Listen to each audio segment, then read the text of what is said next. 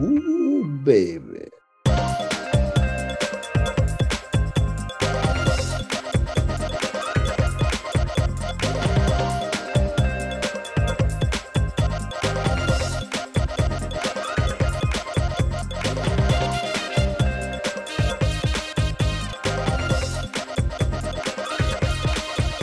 Welcome to the Real Wolf Record Club. My name is Joe. I'm your host here on the Real Wolf Record Club. And with me, as always, is the Real Wolf Record Club panel, Hannah and Ben. Oh, I'm so tired of saying this, but we have such a great show. We really do. We I like would it be bad if I put I came here and I'm like, this is a shit show. I'm sorry about no, it's not. It's a great it's always a great show. We're here, we're talking music with good people, with good friends, with talented people. Uh, it's always a great show. Uh it's it, we got a hot one today. Uh, and maybe hot isn't the right word. It's it's maybe sultry or smooth or sensual. Maybe I don't know. That sounds right. Uh, a record steamy, steamy. It's kind of a lot of alliteration there. Um, it's something. It's it's an album that definitely is something. Uh, it's it's one that simmers. There's another S over 13 tracks of moody, sexy neo soul. It's an album that was spun out of the. All right, I was like S's again. Soulquarians orbit with influence, production, creative support from the likes of Questlove, Q-Tip, Method Man, Raphael Saadiq, among others. The record went platinum as and was just about on everyone's album of the year list in 2000, including being named album of the year by Time Magazine, which is sort of laughed at because if you know your Bob Dylan history, he's like, I'm not going to read Time Magazine. Uh, but anyways, I thought that was a big deal, uh, worth mentioning at least. Um, but many of you may know this album if you're like me. I knew some of it, uh, but I definitely remember the video for the Grammy Award-winning song "Untitled." How does it feel? If you know nothing else about this song and anything else I've just told you about it, you know that it features a music video. And some of our listeners may want to pause the podcast and go check out on that. Uh, the, the song Untitled, How Does It Feel? Of course, of course, which is off the great neo soul classic Voodoo by D'Angelo. And with us to discuss that great record is a singer, songwriter, instrumentalist who has just released a new album titled Something in the Water that is every bit as sultry, smooth, sensual, and amazing as Mr. D'Angelo's record. Uh, our guest is a trumpeter and vocalist and an original member of the Trey Anastasio band and has shared the stage and recorded with the likes of Herbie Hancock, Phish, Christian McBride, Tom Petty, Aaron Neville, Carlos Santana, the Rolling Stones, Dave Matthews, holy fuck, and countless others. Our guest is such an amazing talent that when I mentioned to a friend shout out to the uh, Tom Amansky softball team in uh, the Twin Cities uh, that she was coming on the show. He's a big Phish fan, and he said two things. Number one, he said she crushes horns and vocals. That's a that's an actual quote. And number two, can I call in? Uh, and when I explained that most podcasts are not call-in shows, he looked a little disturbed, and he may be texting me any moment to ask if again he can call in. Uh, our guest is the one, the only Jennifer Hartswick here on the Real Wolf Record Club. Welcome to the show, Jeha. Thank you very much. that is your nickname, right? Yes. Jeha. How did that? How did how did Jeha come about? Well, it's Jen Hartswick. It's just J Hartswick. So it's just J H A. It's not that comp. I like. I wish I had an amazing story. I have a lot of amazing stories. That's not one of them. Got it. All right. Like J Lo, only J Ha. we, we have talked about other nicknames on this show, and I was like, oh, that's gonna be it's hard hitting so stuff. She's gonna be like, let me tell you about let this. Let me tell you about when I was six years old. Now, it's just my the initials from my name. Um, well, with that, I mean, speaking of hard hitting questions, let's get the hard stuff out of the way. Um, oh, okay. You you do indeed. I mean, technically, crush horns and vocals, correct? I mean, I that, I feel like that is my profession. It is my profession to do those those things in Got no it. particular order. well, it's you know, I mean, here we are. It's the fall of 2022. You just put out a record. You just played Red Rocks. You've been touring. You've been doing lots of shows this year um, uh, in a variety of areas. What's what's it been like? Kind of a whirlwind, among other things. I mean, to put out a new record and and crushing anything anywhere in this world is, is a good thing right now. Yeah, yeah. I think um, this year for so many of us has just been complete insanity because we weren't really allowed to go do this for about a year and a half or more in some cases. So normally there's like a nice ebb and flow to which bands I'm in or on tour. Oh, this is like more like a spring and a fall band. This is more like a summer or Mhm. winter band.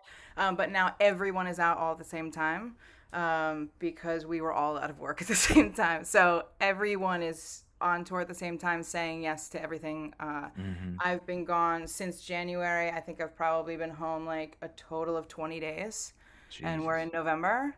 So that's what it's like. Uh, Yeah. And it's been a lot of work with Trey. It's been, um, I put out a record in mid September, so it's been trying to tour that record in the cracks. Mhm. Um, and so, you know, I mean, we're all grateful to be out there. Uh, we're all exhausted. and, uh, and that's just the truth. yeah. You know, I love my job, so that's nice. Well, and we talked before before we started a little bit about silver linings and, and you know the things that might have come out and and that record you mentioned something in the water. It, I mean, it is if you know. I mean, I've read a little bit about it. The the background is a little bit of that silver lining and that you couldn't tour and Yeah. now you got a record. I mean, tell me about that. How did that record Yeah. come together? No, absolutely. We we were all home, and that's not usually the case. Usually, it takes so much planning to get everybody together, and then something comes up, and that was the beautiful part about it was that nothing was coming up, and nothing was going to come up. So um, we wrote the record and recorded it with without anybody having to go out on tour and and say, "Oh, sorry, I got to reschedule that." So um, that was pretty purposeful. Mhm. Um, and it was really nice to be able to play music in a time where we couldn't play music and write music and hang out. And um, we, we did it here in Nashville at this awesome, um, just great studio here. Sound and- Emporium, right? Sound Emporium, yeah. There's just like such a vibe. It's not like a, you know, cookie cutter, um, sterile studio. It's got. I, we recorded something in the water in the same room that The Gambler was recorded in Wow. Which is like one of the rooms in this place. Like we did it Yeah. in the B room, and they were like, "Oh yeah, that's where uh, that's where they recorded it." Like right he- like right here. There's it's the size of This the spot. It's teeny. There's no like, oh, they did it in the big room, and they did no, they did it right there. Mm. That will live with me forever. I mean, but you, you're obviously hitting on, you know, something that I'm just always fascinated generally, aside from music, is this idea of space and place and location. And on, you know, literally on the globe somewhere, there's some space that's perfect for something. And what what is it about Nashville? I mean, aside from the Sound Emporium, which is, like you said, such a, a famous studio, but what is it about Nashville that is such a great music town? Nashville's cool because um, I think it's you know it's really known f- f- by the public for one thing, but then once you get in here, you realize that so many different kinds of records get ma- made here, and the the type of musician who lives here is just a different type of musician. It's not better, it's not worse. It's just it's very specific. There's so many musicians here who never even leave. They never tour. They're just the studio guys. Mhm. And when you know you want a string section that sounds like this, you know exactly who to call. When you need backup vocals that sound like this, you know exactly who to call. It's very specific um, and need based. Uh, that's very new for me. Um, Living in New York or Chicago, that, it doesn't feel like that to me. Um, and, and really, um, I spend so little time here because I'm always on the road. So for me to sort of like put my Nashville stamp on the album felt felt good to me. It felt like okay, this is where I am. I've been here 10 years. And and probably it, physically I've been here maybe a total of one of those years. So and always very sporadic. So it felt good to just say this is where I'm at right now and and I do love this town and I wanted I wanted to be a part of it and I wanted it to be a part of the album. So hmm The places that you've played um, recently, I mean, you know, talking about places and spaces, is there a, I don't want to say there's a vibe, a Nashville vibe, you know, you put a, you know, that Nashville stamp you've put on the record, but, you know, things that you're looking for to play this record in, because it's definitely got that feel. It definitely has the sound that it should be played in a certain type of room. I, I would tell our listeners it should be played in every type of room. It's that good. but but there's a certain sound that the the album has. I mean, what what type of room do you envision it being played in? Um, ah, that's a great question. I feel like you know the arrangements are are deeper than, and more sophisticated than your average party band. You know, Mhm. um, so it's probably going to make a little more sense in like I won't say like a listening room, but a, like a like where where people are paying attention rather Mhm. than like grabbing a beer at the bar. Right. Um, so wherever those are in your city, you know, um, Right. whether it's like we just played City Winery in Chicago, you know, where it's hmm like people were paying attention. You can still drink and hang out with your friends, but um, I think that you know, at least I hope that the the arrangements and the content are worth actually paying attention to. And sometimes that's not the case, but Well, and there's there's there's narrative aspects to that. I mean, and that's true of, you know, there's plenty of music that has that, but there's that story that comes through in in some of the songs for sure. And yeah. you know, I think that lends itself to what you're talking about, which is this is an album that, you know, deserves your attention and, and pulls you in. What what has it been like trying to tour in a whatever you feel about the pandemic and where it's at? Uh there's a lot of the world that is for a lot of good reasons and and some crazy reasons, but ready to move on and ready to get back to it. What has it been like trying to find places and spaces to play and create and, and collaborate? Yeah, it's uh, now it's pretty wide open. Um, there's hmm not a lot of care and concern um, for that anymore. But hmm really, like even go back, you know, six or eight months, really like the beginning of this year when everything was just like, all right, cool. But it, everything had their own protocol. I mean, we had within last last year, last September, Trey's band went on tour, and um, you know, we were so hardcore bubbled up and weren't allowed to see anybody, weren't allowed to. hmm We didn't go out on our days off. We didn't have guests. We had nobody backstage. It was just us, masked 100% of the time, unless you're at your microphone. It's like Wow. everything that we were quote unquote supposed to be doing. And then one by one, we all got it. I was the Mm. first.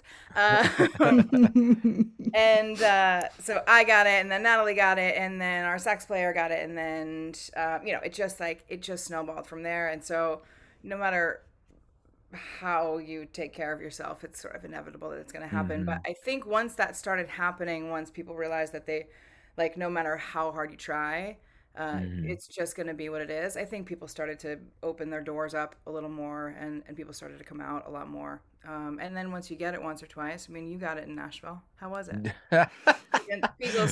Hey, of it. listeners, just so you know, I got COVID in Nashville. Uh, Nashville is that, but you're, you're hitting on exactly that thing. I mean, I, you know, we were plenty safe and we went to Nashville. We had a day, we had a great time. We actually saw uh the nitty gritty dirt band at Ryman Auditorium. And I, I'm not not a I'm not a country guy, but I'm not not a country guy. And we saw them there. It's it's airing on PBS next year if you want to see the place where I got COVID live and in action. It was at the Ryman Auditorium. Ah, but but you're right. I mean, there comes a point, and that's where this podcast, we've said it before on the show, that's where this podcast comes from.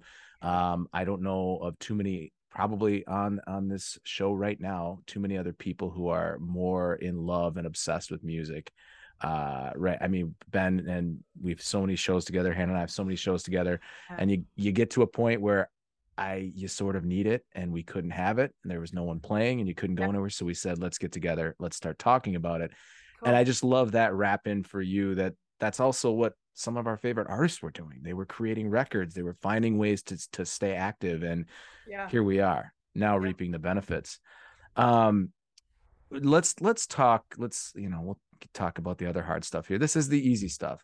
Um because I know some Phish. I know a little bit about Phish. I know enough about Phish to know the friends who like Phish who are obsessed with Phish, which by the way, if you know nothing about Phish, go Google, find their website, find their forums. It's a great way to get lost and lose track of time and space for a while about all the references and the nuances. Or get really annoyed and immediately leave. It's gonna be one or the other. Be like, I cannot with these people, and then But the know. passion, the passion, right? There are they the Lord of the Rings? No, Lord of the Rings isn't. What's what's dorky? Is it the? Is it are they the Dungeons and Dragons fans of music? Is You that the dorky ask reference? me to answer that question. These people pay my bills. You already said get you. They annoy you. No, no, no. I just said it's a possibility. It's a That like if possibility. you're either gonna be like, "Wow, this is amazing," or "What the fuck are these people talking about? This is so annoying." It's gonna be one of It's we have a we have a friend uh who is our first guest on the show. Uh he's done some artwork for Phish, uh done some artwork for Trey, Ward Sutton, and he has done some artwork that I don't get the references. I'm trying to know Sure. the context. I'm like, I don't get the reference, but the fans are like, yep, yep, yep, got it, got it, got it. Um, it is a very, very uh, super specific fan base in the sense that they pay attention to everything. But um, how how did you get connected to Phish? I mean, tell that story. I think I, I I know. I heard you tell it in another way, and it's such a cool story. I mean, that had to be the most serendipitous band concert for a 16 year old ever. Yeah, I mean, so we, uh, God, how far do you want me to back up? Um, I was 16 years old playing in my high school jazz band. We had a um, competition that we did one time a year. We won every year. Like it was an incredible band. Um, Such a humble brag. We crushed the- it every year. No like, big deal. listen, our high school band was killer, bro. But it really was like, you know, we won every year for like I don't know, 40 years in a row or something. Mhm. Wow. Um, and one of the judges was this um, incredible musician from Burlington, Vermont, named Dave Grippo. And he walked backstage and he was like, "You're having way too much fun for me to not be in a band with you. Are your parents here?" And I said, "Well, yeah, my mom's here." And I mean, I was like, "Oh my God, Steve Grippo! Oh my God, he's like a legend, you know." Yeah. And so he was like, "Mrs. Hartswick." I want to. I want your daughter to be in a band with me, and she said, "Okay." so I started playing with him all the time in like a, a jazz setting, in like a huge funk band setting. Um, and he was really good friends with Trey. And um, Trey needed a trumpet player for some uh, record that he was working on, and I knew who Phish was, but I was a t- super like jazz and classical nerd and couldn't care less about Phish and whatever. Um, and so Trey left me a message on my parents' voice, you know, uh, not voicemail at that point. It was an actual machine, a little Yeah, tape. It was 1997. um, and he's like, "Hi, um, my name's Trey. Uh, I play with the band Phish. Um, I got your name. It was so apologetic." And he's like, um, I got your name from Dave Grippo. Anyway, goes on to say, I have this session next week. I would love for you to play. Sends me the music ahead of time. I go next week. I play this super weird avant garde song with him and think, this guy's weird. I'm never going to see him again. This is fun, though. And we went our own separate ways. I went to school, hated it, quit. Um, and as I was pulling out of the driveway with like no plans, um, my cell phone rang in whatever it would have been like early 2000 and it was trey he's like what are you doing? I said ah, i just quit school 10 minutes ago and i don't know what i'm doing but he said oh i just you want to be in a band with me i said sure and he said well uh okay where are you? I said i'm four hours away. He goes okay come to the house. We'll still be here rehearsing when you get here. And then we were on tour two weeks later and that it was 22 years ago. God. So, uh, yeah, that's how we started working together. Yeah, you but want to be a band with me? I guess so. well, I mean, You got nothing else going on. Sure. but I mean, if you, I mean, you're you're a 16 year old in the Mhm. mid 90s, and this all starts, you know, 16 to 20 to whatever it was. To to, Mhm. I mean, w- did you have any concept of like, you know, like you said, you didn't know who Phish was, but it was like, I mean, these uh, these guys are legit. They're onto something. It, you know, did you have any sense of that when you when you started playing with them? Um, thankfully, no, because I think it would have changed everything. If I had some pre- preconceived notion about them or their level of fame, I mean, I knew who they were because they were from Vermont, and so was I. Mhm. and it was inescapable. It was, you know, I, all my hippie friends were smoking weed and listening to Phish. I couldn't care less. Um, and so, um, but I think it really would have changed things if I was nervous or cared, you know. Um, but I got to sort of just come in as me, and that's one of the beautiful things about Trey is that. You know, he didn't even have like a position for me to play. This was like, Mhm. I really liked um, I liked playing with you and I liked your attitude and you came in and you did a good job and it'd be fun if you just like came along with us. You know, there was no expectation f- of me, of him for me. Um, you know, I thought like, okay, well, we have this two week tour and we'll just go on the road for two weeks. Would that turn into 20 years? So, It's, I mean, that seems almost like a, a great way to you know, encapsulate what maybe some of the improvisation or improv style music, you know, jam bands is, which is a lack of preset pretense and open mindedness. I mean, Yeah. are those are those prerequisites for good music or good art? yes, for good art. Yeah. Yeah. I think you, you come in and set your ego aside and say, how can I serve? That's like, Mhm. that's the whole point is how can I help? How can I support? How can I serve? Um, and it becomes very much um, uh, just a, a night of communication. I mean, I always say that at the end of a show, at the end of a tab show, I'm so mentally exhausted because all we do all night long is play off of each other and pay attention to each other. And Mm. you know, if we'll we'll be in the middle of a sound check one time, and Trey will stop and be like, "Jen, what's the pattern on the hi hat?" And if you can't sing back what Russ is playing on the hi hat in that moment, then you weren't paying attention. This is not like ripping guitar solos for four hours a night. This is like sophisticated. Like if you're not Yeah. paying attention, you're not paying attention. So Right. um so that's sort of how we approach the band is like how can we serve and support each other and it's a really great lesson for life it's a great lesson that carries on you know into other projects other bands bands that you lead bands that you're a sideman of you know? It's just a it's um, it's a great way to be and and something that not many people um, really practice. Mm-hmm. Is is that something that you've, you know, retrospectively after 20 years look back and saw the influence that that's had on you, or is it something that you're so hyper focused as you do it for so long because you have to be that you just can recognize that's how I write music now, or that's how I play with different players now? Is it? I mean, is it that conscious, or is it something that's just now a part of you? Um, it still takes a lot of concentration. Um, it's Mhm. still very much a, a conscious thought because you know you can drift off and you know see something cool happening in the audience and then see oh shit I'm doing a job. Um, but yeah, I mean it's it's definitely gotten easier um, over the last twenty years, but um, uh, and, and the band has changed a lot and we've all changed a lot. You know, you're talking about going from twenty to forty two. There's a lot of growth that happens in those years, and Amen to that. thirty six to fifty set. You know, like Right. everyone we've been together for so long and seen each other through so many changes um you know and musical and otherwise life changes and all that kind of stuff so that all plays into it Mm. Um, you know, the last year you've played all kinds of places. What's your favorite type of room or setting, or maybe even specifically place to play? And with who? I mean, is it your own music? Is it playing with another band? Is it collaborating? What's your setting, your ideal setting? yeah i think um i think each band has an ideal setting for me my music will always feel the most personal and the most authentic um the place where i get to say what i want to say um and with the people I- want to say it. Um, and so for me, anytime I get to play um, a listening room, and I, I mean like even like 30 people, like Mhm. 100 people, 50 people, where everyone's seated and paying attention and came there to listen specifically. Um, it's super special to be able to play for people like that.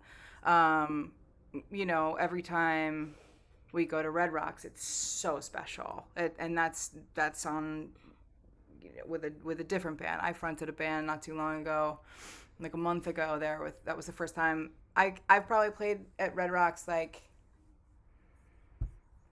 twenty or twenty five times in my life. Mm. It's still astonishing every time I go there. I'm just like I'm completely floored that this place exists, and it doesn't matter who I'm there with. But I got to like see my own name on the marquee for the first time a couple months ago, and I freaked out. It was really special, man.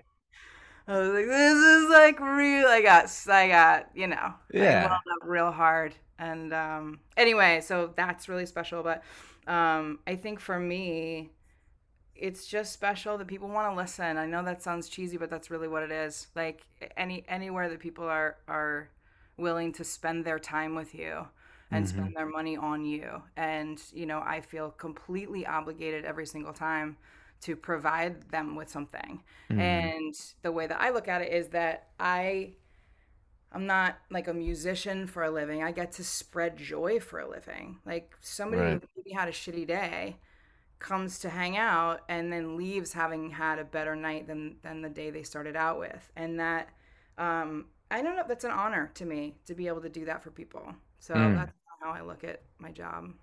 I, I that's that's such a cool thing to, to to phrase it that way. I get to spread joy for a living. Um, Yeah. among other things you could be spreading for a living. That's that's a good one. One of the good ones to do. Um, what what is it? I mean, you you must have had a supportive family situation music wise because I don't know. The '90s were different, I guess, but you know, you get hey, 16 year old you know, come record on a session and then that turns into a lifelong career of like just collaboration and creation and recording. I mean, Um, did you, come from music? Did you come from people who played? Yeah, I came from a big musical family. Um, they're all classical musicians and all world class classical Mm. musicians. I, I always say that I am the worst musician in my family, and I really do mean that. Um, but they also recognize because they're all creative, they all all recognize that we're not going to have the same career path as someone with a very nine to five job, you know, and that's the way that they were raised. Um, you know, my mom was one of five kids. They were all musicians.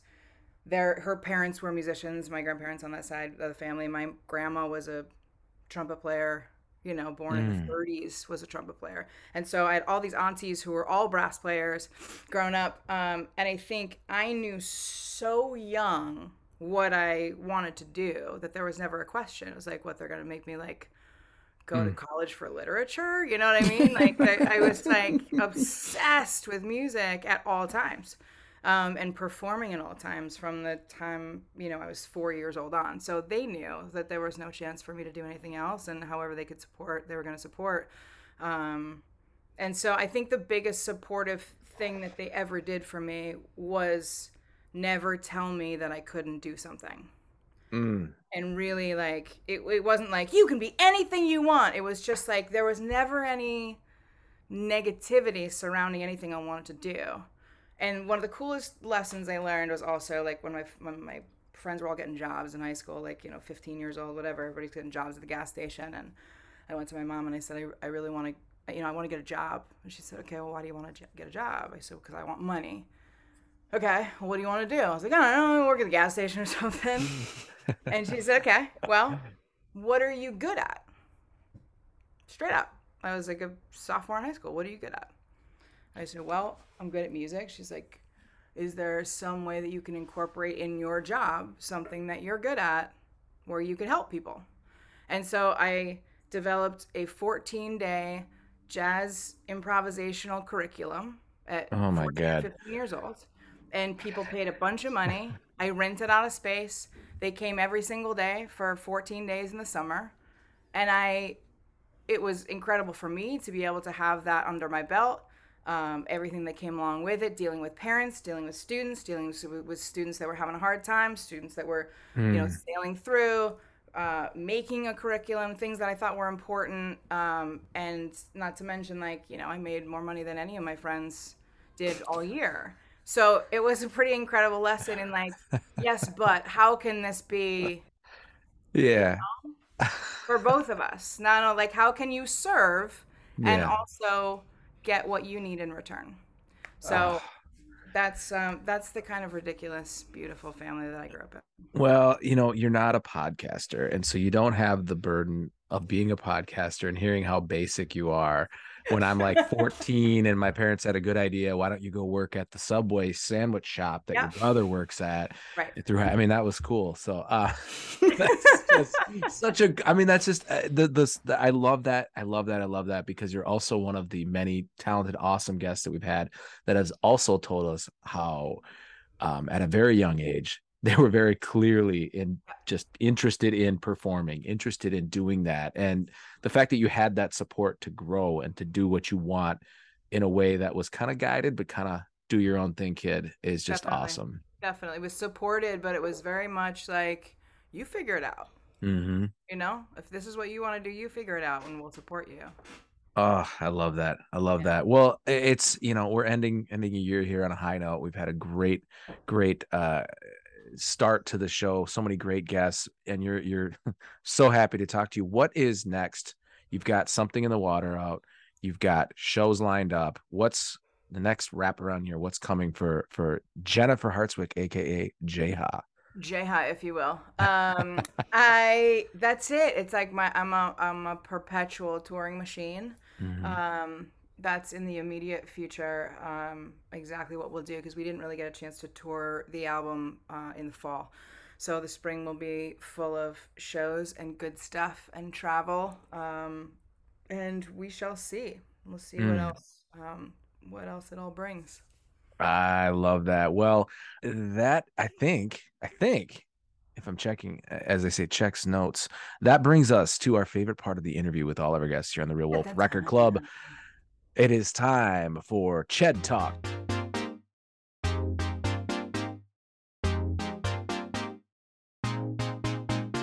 Jay Ha, Jennifer Hartswick, are you ready to play Ched Talk? Absolutely not. But go ahead. I want to know how many times you've said the name of your program incorrectly. My program? Well, Real the Wolf Record Club? show. Yeah, Real Wolf Record Club. That one that I would say with like half W's. Real Wolf Record Club? Real? Wolf Record Club? I, I feel like I enunciated pretty good, but No, you do. I'm just saying, like, how long did it take you?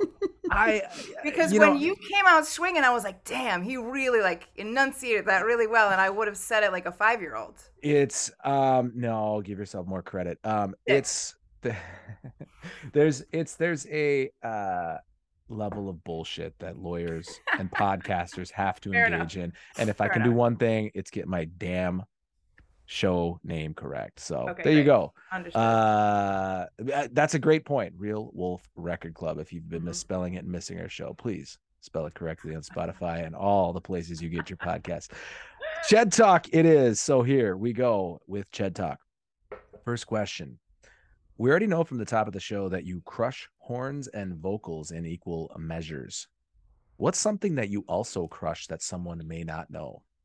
Cooking! Cooking. I will fuck shit up in the kitchen, ladies and gentlemen. You heard it here first. I'm wait, I will fuck. I'm picturing like pots slamming stuff. It's always gonna be musical. I will also play the pots and pans as I Ah. cook an amazing meal for you. But yeah, that's that's it. If I wasn't a musician, I would be a chef. What do you cook? Period. Anything you want. Okay, what do you like to cook? What's one thing if you're to say I I love cooking this, I love the outcome, what is it? I just made Oh. Brunswick stew by the way. Oh, all Dude, right. it, it's hipster city all over New York Times. I took it, I cooked it, I left out the squirrel. It's amazing. So, That's what's interesting because I was gonna say squirrel pot pie is my favorite thing to cook. And Is it really? If you bought it, do you buy it? Uh, no, I don't buy it, but do you actually cook it?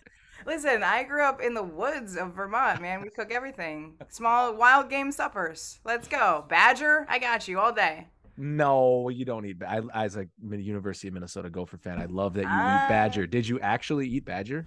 No. Ben, edit that out in post. I want to make it sound cooler, like she did actually. eat badger. yes. Just quick save. Here you go. yes. Yes. Totally did. I totally did. Ah, I love that. All right, second question here on Ched Talk: saxophone, trombone, tuba. Weirdest brass instrument. Oh, trombone for sure. We're gonna have to go to the booth for review on that one. It's got to be tuba, doesn't it? No way. Weirdest. Weirdest. Listen, I'm gonna set my camera back. Um, here's what you do with a tuba. Here's what you do with a trombone. and like the, if you if you're like a centimeter off with this position, then it's a completely different note.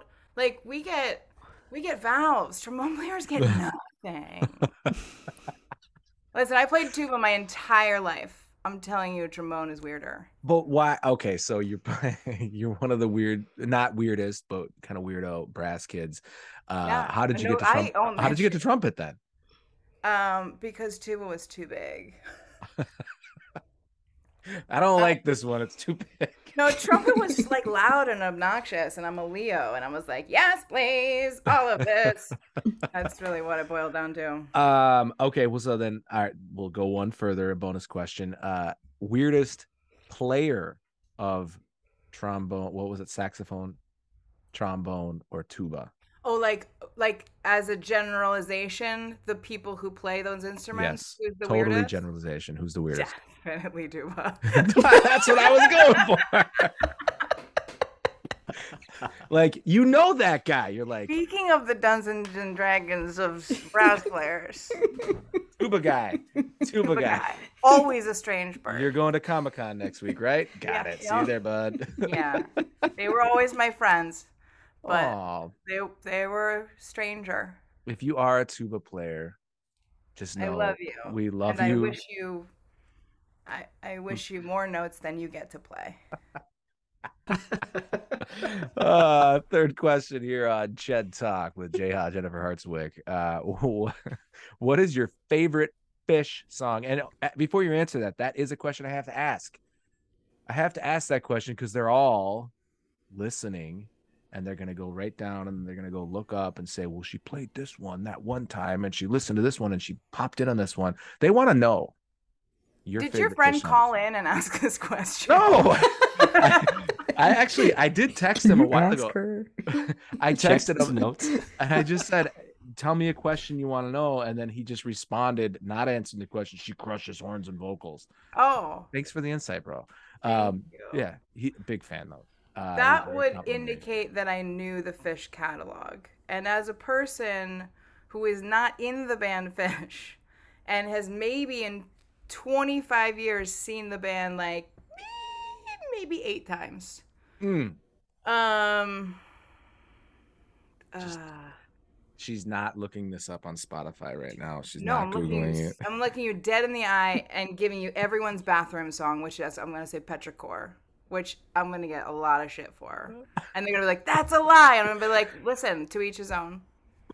And you know, we would invite all of our listeners to give her plenty of shit and follow us on. Real Wolf Record Club. Go to yes, Real Wolf Record Club. Generate a generate a viral storm about this. We would love that here at yes. the Real Wolf Record Club. But then also go check out the song if you have 29 free minutes. Oof. oh. That just sounds like an investment um, that I'm totally ready to have if yes, you are ready. Phish fans. Um, next question here on Ched Talk this is a this is a sincere one. Who is one person and one person only? And I'm gonna just say it can't be Dave Grippo and it can't be Trey mm-hmm. that you would not be here without. Wherever it is you are in the universe, which we think is great places musically, great places personally, one person you would not be here without. I mean, for every reason, musical, personal, all of that kind of stuff. Um, without question, my mom. That's just in every respect. That's just the honest answer. Um, I've had a lot of amazing mentors in my life and all that kind of stuff, but um, she's like the the one person who, man, mm. guided me, understood me, still understands me. It's it's um, I'm a very very lucky person. The, the the social science that happens when you talk to people who are creatives, musically inclined, invariably there's so many great parents out there of both types, all types. Mm-hmm. Uh, but we've had many, many people on the show who have distinctly pointed out said, My mom yep. put up with me being an annoying, creative, performing kid at a young age and encouraged me and helped me get there. So, yeah. ah, That's peace it. to all the moms out there. Pour yeah, one out man. for you. Love that. Um, last question here on Ched Talk. Uh, Voodoo by D'Angelo is an album about a lot of things. And on one track, he implores us with the question how does it feel? You just released your new record to widespread acclaim and continue to tour with your own band and some of the greatest musicians working today. To paraphrase D'Angelo Jayha, Jennifer Hartswick, how does it feel? Liberating. Mm. Does it feel good to you? It feels so good. It feels liberating to to um to have made something that I love and made something that I'm proud of with people that I absolutely adore. And quite honestly, to finally have it out, it's all it feel. The whole thing was very cathartic, and it feels liberating to have it out. Mm. I I'm gonna check again. Checks notes here. I think you have just won Chad Talk here ah! on the Real Wolf Record Club.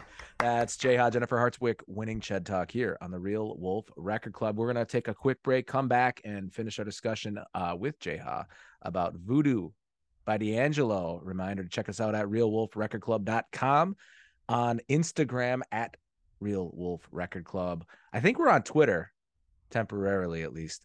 Uh, yeah, for now, we still uh, before we have to start paying twenty dollars to get. Yeah, you got eight verified. bucks. Yeah, eight bucks. Eight yeah. bucks. Um, yeah, yeah if Stephen King ain't doing it, neither are we. At go to check it out at Real Wolf RC on Twitter uh, and find out all about our great guests and all the episodes coming up. This is the Real Wolf Record Club. Hey, this is Jennifer Hartswick, and you're listening to the Real Wolf Record Club. Like, is that how you say it? Real, Real, Real Wolf Record Club.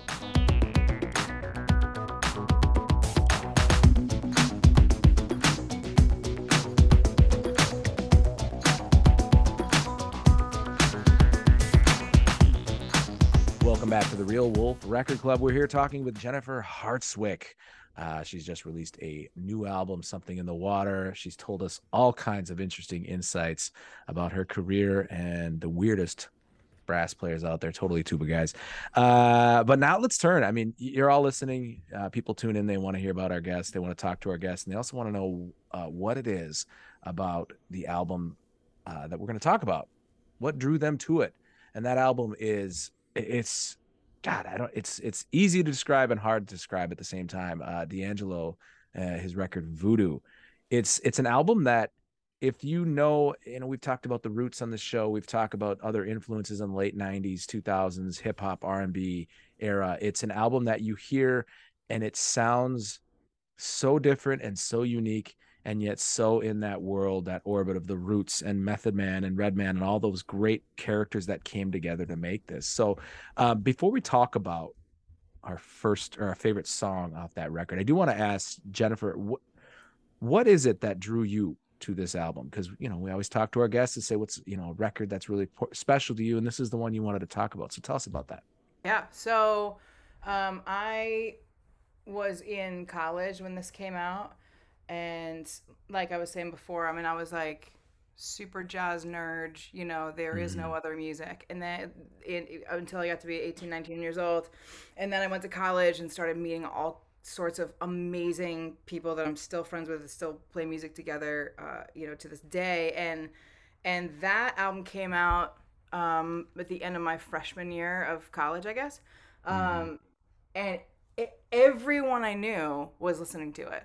It was like mm-hmm. it was a non-negotiable. And and when I say listening to it, I mean like front to back, front to back, front to back four hours in a row where no one would speak except to be like, oh my God, when something amazing would happen. you have to also understand that, like, jazz kids yell at everything, like, when they're moved by something. And, and to have a bunch of jazz kids go to a classical concert will do the same thing, which is completely inappropriate. Uh, with like an amazing cello part, and we're like, "What? Yeah!" So it's sort of just like part of that culture. But um, it was like it was such this record was such an awakening for me of mm. of what is um what's out there that encompasses all this amazing stuff that I knew about and amazing stuff I didn't know about and and you know grooves that grooved so hard it was like impossible not to make that stank face and and but also like the vocals were so beautiful but like nasty at the same time and um eh, the musicianship within mm-hmm. that album is just it's so through the roof um, it's where it's the first time I, for the first time, I had heard the name Pino Palladino. Mm-hmm. Um, mm-hmm. and I mean, obviously, I knew who Questlove was and and that kind of stuff, but um, it was the the first time I had heard Charlie Hunter play like that. Mm-hmm. Um, there's really just like there were a lot of firsts for me with that album, but I mean, I can I can never ever even count how many times I've listened to it, but it's thousands and thousands and thousands of times. And I think part of the charm of it also was that we were all having this experience together. Like my closest friends and I were all just bugging out so hard about this album um, and everybody for their own reasons. But that's when so when it came out, that was like a a, a huge discovery for for me. And I what it's so interesting you say that because I do think there's something unique about music is such a I don't want to say mystical, but there's not a better word for it. And that it, the way it hits you, the way it strikes you, the way it hooks into you, it that we talked about it earlier, time, place, whether it be the the yeah. room you recorded in, the room you play in, where you were when you heard a song, um, Peter Jesperson, uh, manager of the Replacements, earlier on the, the, the uh, different episode, talked about he knew where he was when he heard a Beatles song. He remembers exactly the room yeah. with the people he was there. Yeah. And it's just I don't know if it's a first love type thing. You just this I remember this album so long ago, but there is something common about the music experience that is yeah. hard to define and pin down. Yep. Um, I also well, think that there is something magical about the fact that we were all studying music of the past. It's like as a we were all jazz majors, and so we're all studying music that happened, you know, in the '60s and the '50s. Like maybe some stuff that happened ten years ago, but we never, like, we were never talking about anything current. And mm-hmm. to have something that came out while we were all there is also incredibly special. Whereas like, oh, there's oh wait, people are making music now. That matters. Like, really dope, and we should all listen to it. Yeah, it was like a it was a weird epiphany for me. Mm-hmm yeah it's i mean it's it's something that that that's what i love you know we get to come on this show and we get to talk to people about music that's special to them and it's so whatever the record is whatever the artist is whatever their background is you always find that experience that there's some place some time some intersection of all these play, planes where that music hit me at that time and it's forever yeah. locked in my soul and in a good way not not something that's torturous but something that's just completely beautiful forever so Love that. Uh, and with that, melodrama aside, with that, uh, let's talk about our favorite song on the record, D'Angelo's Voodoo. Uh, I want to I want to start with you, Ben. I want to hear uh, you are a big Roots guy, as we saw on our episode with Laserbeak talking about uh, things fall apart by the Roots. Let's talk about your favorite track on this record. Wow, this one was really tough for me. In some ways, I felt like there was a lot of uh sameness on this album but i say that in like the very best way possible. It's it's an album that has such a voice. And if you're into that voice like i was spoiler alert um it all sounds just so great and there's so much variety to to paraphrase to paraphrase 2 Chainz, it's that's a vibe. It's totally a that's vibe. a vibe. it's a vibe. It's a vibe. For me I had to pick a song that I felt like pulled that experience together. So it's the groove, it's the soul, it's the layers of vocals and the harmonies, the falsettos, the runs, the staccato, like it's mm. everything. Like it's all of those things. And I say it's sameness because like the whole album like continues that vibe, which is crazy. Mm-hmm. But um so with with all of that said, my song is the line and i i think it's just because it's it's a jam mm-hmm. and it's kind of like send it on but i i think it's better and just the the harmonies and the layers in that song are ridiculous mm-hmm. and so mm-hmm. i just felt like that was the best to me like the best embodiment of my album experience so that was why it was my favorite what's crazy about that you know you you hit on something ben for sure that you know we talked about it this album kind of being a part of that Soulquarian universe, that roots, that Questlove universe, and, and that sound of the late 90s, but being completely different. And and to your point about there being a sameness, a commonality, a thread that you pull out.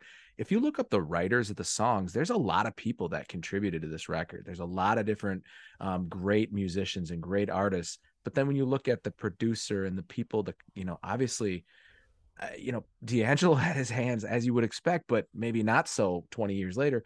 He had his hands all over this record. And I think that is at least part of what crafted a lot of that similar sound is that he had a vision he was creating. We all know this record came about after what he describes as an intense period of, of writer's block. And, you know, there's uh, some things that happened to him personally, the birth of his son, and things that led to this breakthrough. But I think you're right, Ben. You pull out that same thread um, and and it's it's it's something really special. But um, also a shout out to the album cover, if I can just say, um, one half is maybe the most attractive man from the '90s. That picture.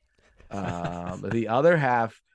I do have to say the old English writing and it, it, all looks like it could be stitched on the back of like some jeans that you know like casino guys would wear. Like just really, it's like half the casino record, guys. We right. like dudes that go to concerts at casinos. You know, they got the stitched jeans and they drive. You know, I wish everyone could see Hannah's face right now. That's all I wish.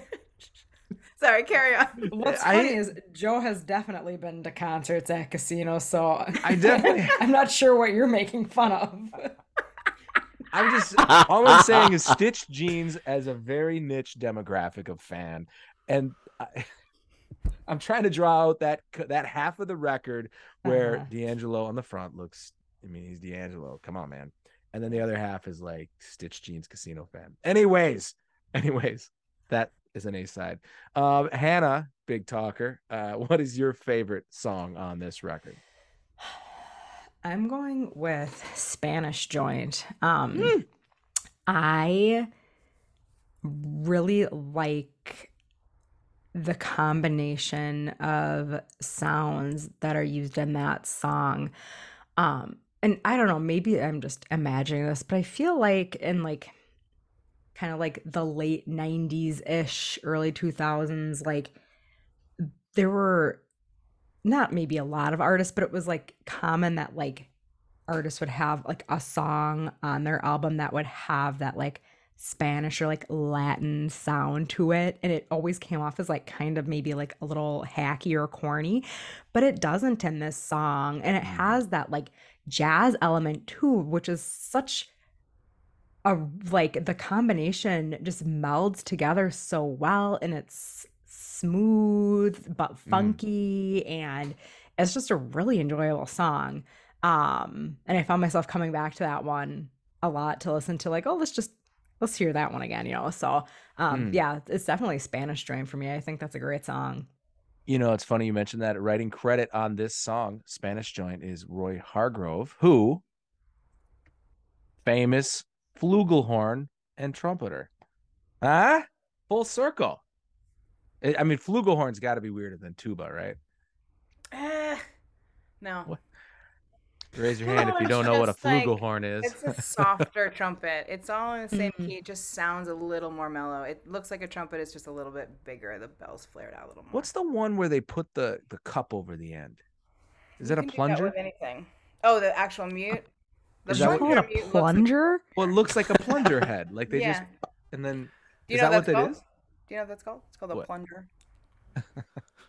Is Yeah. that really what it's called? Yeah, you go to the hardware store and for two ninety nine you get a kitchen plunger. But is that what the trumpet people are using? The trumpet people. the tribe of trumpet people. That's what they use.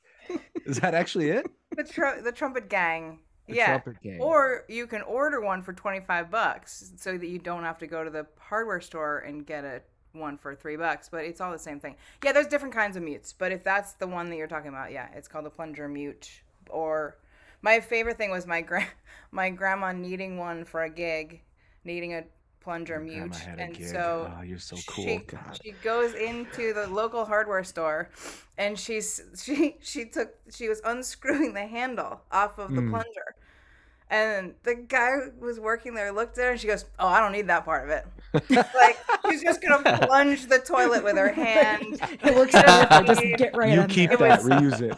you know what you can resell that i just need this part of it Oh, I love that. Is there is there? I mean, truth. Is there more cachet? I mean, are you guys are the at the the the the trumpet events, the conventions, and all that? Are you guys like, oh, look at this guy with his Amazon twenty five dollar mute versus like the guy with the trumpet? I mean, is there cachet in one? I, I think uh, if you're spending a lot of money on garbage like that, you're you're trying to hide something. Hmm. If you show up with a crappy horn and sound good and a three dollar plunger, then you're smarter. you're doing it right. Yeah. Interesting. All right. Well, Glamorous- it's not a glamorous profession. uh, like if you've got Gucci shoes and like play trumpet, you have a second job. Mm. You have a real job, actually. Uh, the other thing, you know, it's funny you say that. The other thing I brought back from Nashville, aside from uh, an infectious Oh. disease, was again a moment where you wish you could see Hannah's face. I brought back a harmonica and decided I was going to teach myself harmonica. So my daughter, my wife, and I now have a band, and we count it off every night, and we all riff on that thing that that nine dollar harmonica from the Ryman Auditorium. I definitely have a second job, is what I'm getting at. Uh, For Uh, now, for now. Uh, Jennifer, your favorite track on this record. You get the last word on the favorite song part. why do you don't have to answer this question?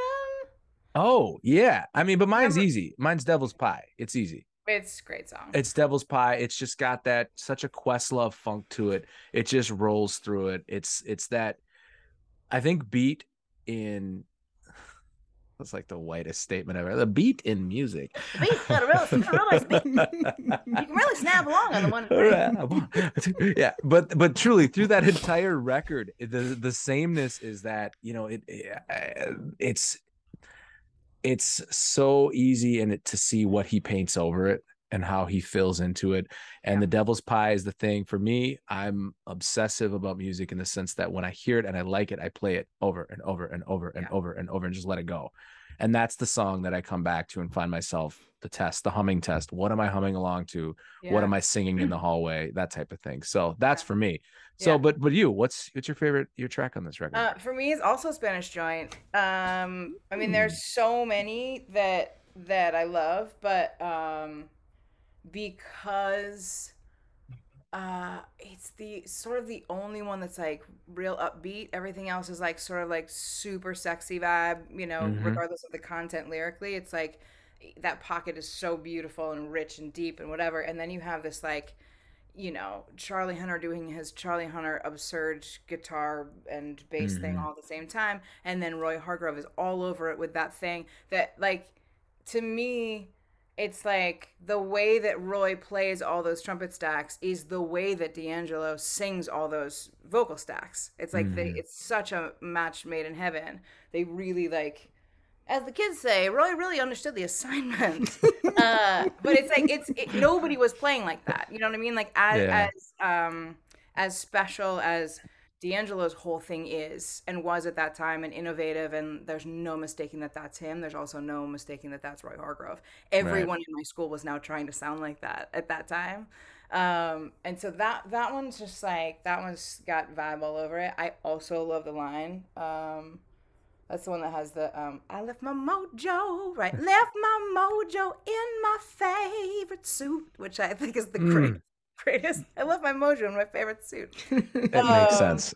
I love that one. The cover of Feel Like Making Love is like so much greater than any other version. Sorry. Mhm. Um, right. and I remember saying to, I, oh, Trey was like a couple years later, and I was on the bus, and he's like, "What are you listening to?" I was like, "Oh, feel like making love," and I just assumed that he knew what I meant, and he just looked at me with this look, and he's like, "Feel like making to the no, you oh. asshole." D'Angelo. And he's like, yeah, I don't know what that is. Does it have a good beat? I Oh. love that Trey is a nerd about music to the point where he doesn't know certain references. That is awesome. he didn't know about D'Angelo until like legit four years ago. Oh man. Which was That's really shocking good. to all of us. And then we all had like a real. we learned them good. It was great. It was great. But yeah. Oh, I love that. I love that. I love And that. then Well, also, I mean, left and right with Method Man and Redman and like all that was. I had a hard time with that because I know every word of all of the rapping and I can't really say most of it out loud. I catch myself being like, liar, liar, set. I'm sorry. Mm, mm, got it. Lovely song. It's not really one you can like sing out loud to your parents. No, no, no, no. But I mean that and that's that hits on it too because there is a a universe of musicians and rappers and performers from the that era that have such a distinct sound that you'll never not be able to place it without it sounding without wait. And it doesn't sound dated. There's certain music it just doesn't sound dated. This doesn't Uh-uh. sound like it's just for sure the 90s like some some R&B like you hear like Ruff Ryders and things like you're like "Hmm, yeah this is definitely from 1998 got it i remember where i was this Yeah. is a record this is an album that is is truly timeless in that sense um Yeah. Well with that speaking of timeless uh one of our favorite things to do here on the real wolf record club is uh we we like to see we like to do playlists we like to do songs and talk about where they might fit and our former there's nothing cooler than this intro former wedding dj turned podcaster ben uh, Ben, this is a great record. I cannot wait to hear what you did with it. Put it on a playlist for us, Ben.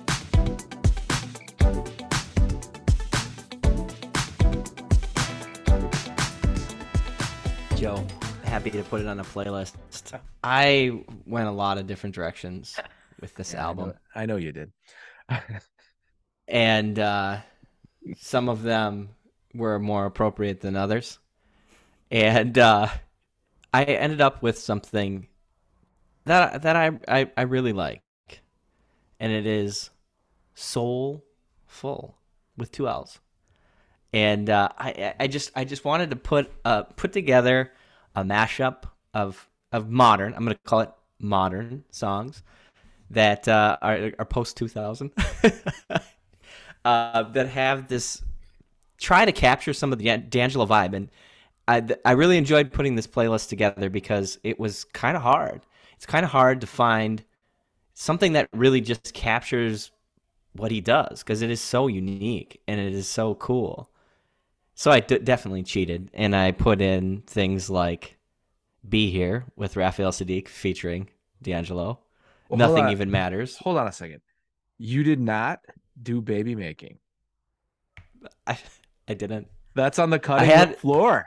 Oh, The cutting the cutting room floor was um, uh, what was it? Moments of pleasure, oh, lifetime of responsibility. oh my god. Uh, cut. It's cut. God. Which it takes on new meaning when you know about you know his his having his son and then writing this record and all that. So yeah, all right, okay. Anyways, the mashup, the So- baby making theme, cutting room floor.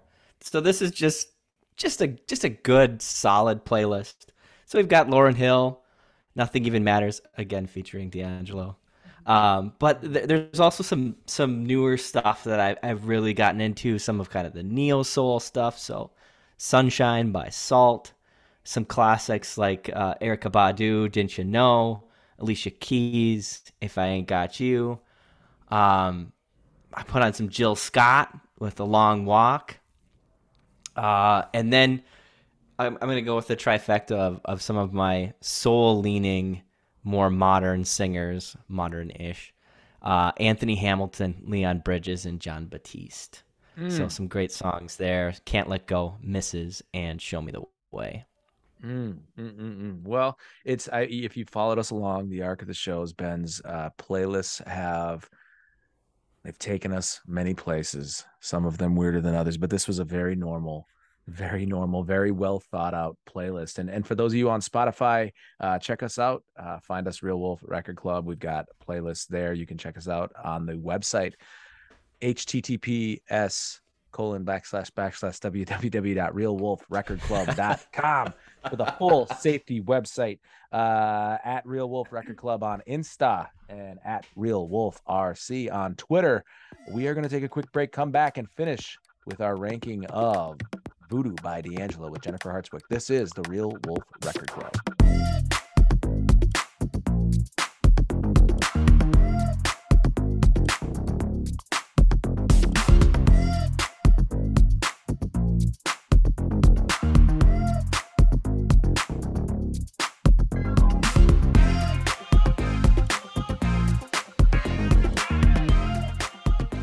Welcome back to the Real Wolf Record Club. We're here with our good friend Jennifer Hartswick. Uh, we've talked about so much, we've learned about so much, um, and we're here to put a stamp on a great, great record, um, "Voodoo" by D'Angelo. It, it's kind of a running theme now, but not that you figured out. If you're with us this far, you know that we're talking about great music, great records. We very rarely have somebody come on and say, "Ah, this record sucks," even though I wanted to talk about it.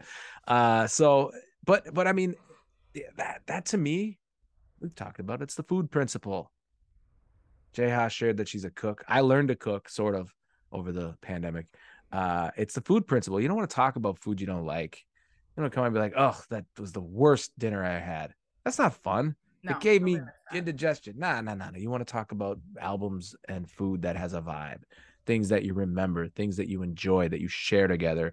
And this is a record you heard Jennifer talk about it. It's a record that she shared with friends. It's a record that she experienced and remembers time, place, location, context, who was with her.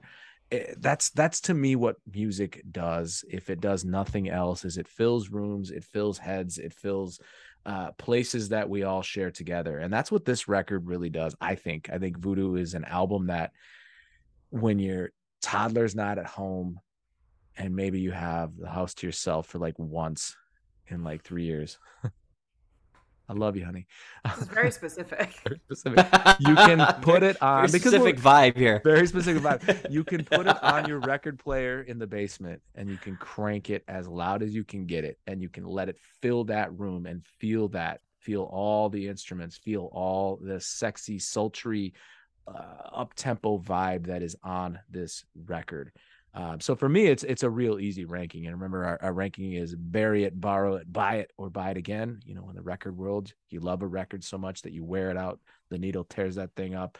You need a one, one to rock, one to stock, buy it again. I'm easy, buy it again. I think this is such an incredible record. It's one that, again, the the the podcast, the whole show thing has exposed us all to new music. Hopefully, stuff that we might know of but not have listened to. I knew this record a little bit not not like I do now. And I'm so glad we got a chance to to dig it and experience it. Um, so I'm gonna buy it again. Hannah, what, what's your ranking of the record? And and remember, you know, we share the same record. So if I bought it again, that means typically you bought it again too. But what what's your stamp on it? I'm gonna say buy it again also, especially for the uh untitled music video. Thanks, honey. it is good. I mean, I don't care what. I mean, that video is, as we say in Minnesota, oof, oof, something else. Uh, ben, your ranking of this record. Well, I got I got to give a little context first, and that I am a Trey Anastasio late to the Voodoo Party, uh, and I had never really fully kind of experienced this album, just kind of consuming singles, and like a lot of albums that I've enjoyed in life, I listened to it through the first time and I was like, yeah, that's good. And then I listened to it again and you're like, no, that, that was really good. Mm. And then you like listen it listen to it like the third or the fourth time and you're like, wow, this is amazing.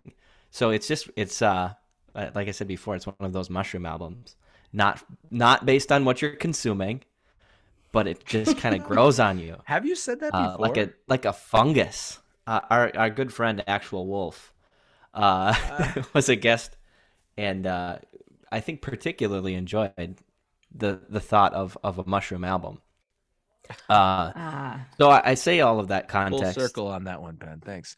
yeah, I, I, say all of that context to say I, I I really am digging this album now, and I'm gonna go with I, I have one other comment too. I was really not expecting to get as strong a Prince vibes off of this album as I did. Mm. It was it felt like to me some some mad scientist took Prince and they said, "Let's tone it down a little bit and kind of like smooth out that groove a little bit." And then just really upgrade your vocals. and then mm. they said, "Let's call this uh D'Angelo."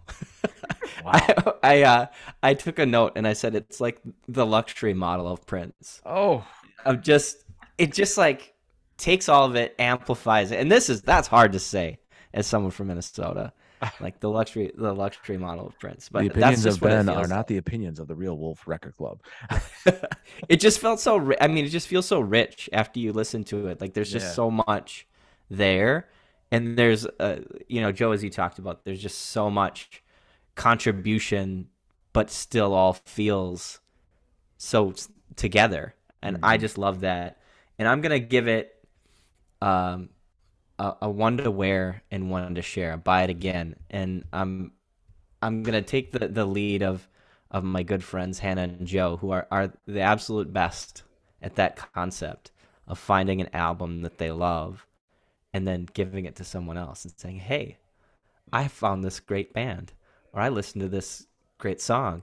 You got to listen to this album. And then it shows up like wrapped on my birthday, um, which is awesome. Uh, and so I think I need to share this one with somebody else that hasn't heard it um, and let them experience it.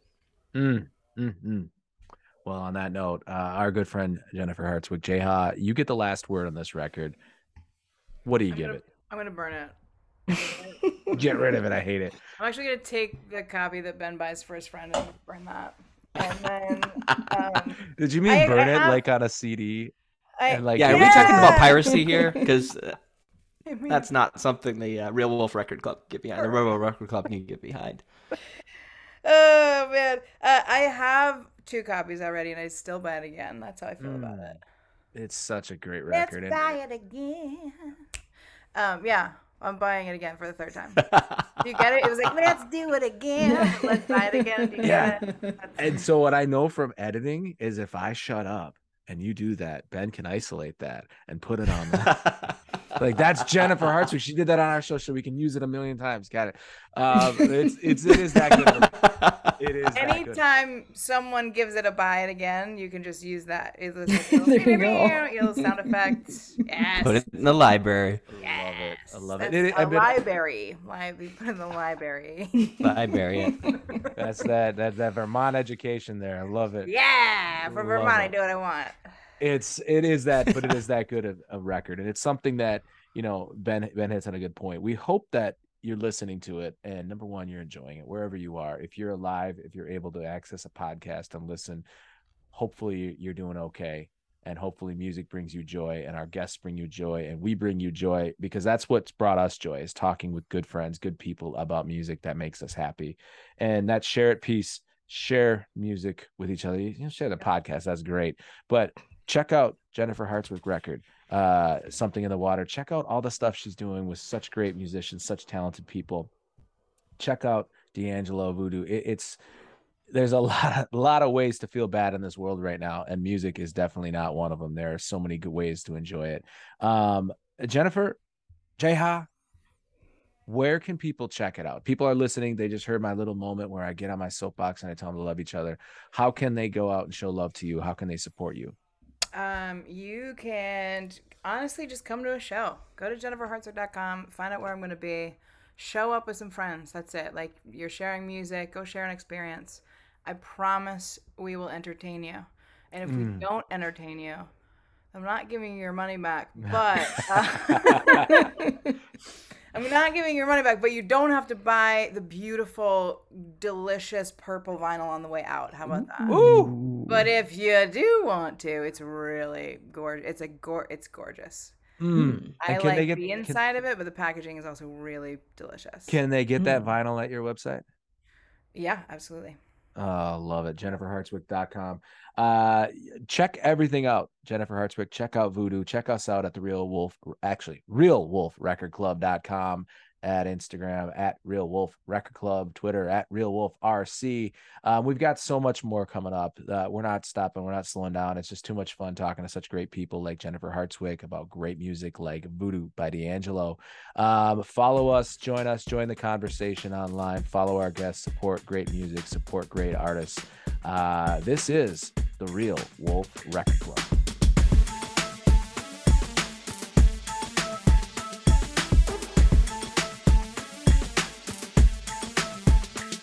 This has been the Real Wolf Record Club podcast, a production of Real Wolf Productions LLC, a limited liability company. This show is produced by Ben Head and hosted by Joe Vantomi, with musical credits to the incomparable Laserbeak. Follow us and join the club on Instagram at Real Wolf Record Club or on Twitter at Real Wolf RC. Check out our website at realwolfrecordclub.com to find all our episodes, guest information, playlists, and merch created by Ward Sutton. Join us next episode when we discuss the 1975 album Sabotage by Black Sabbath.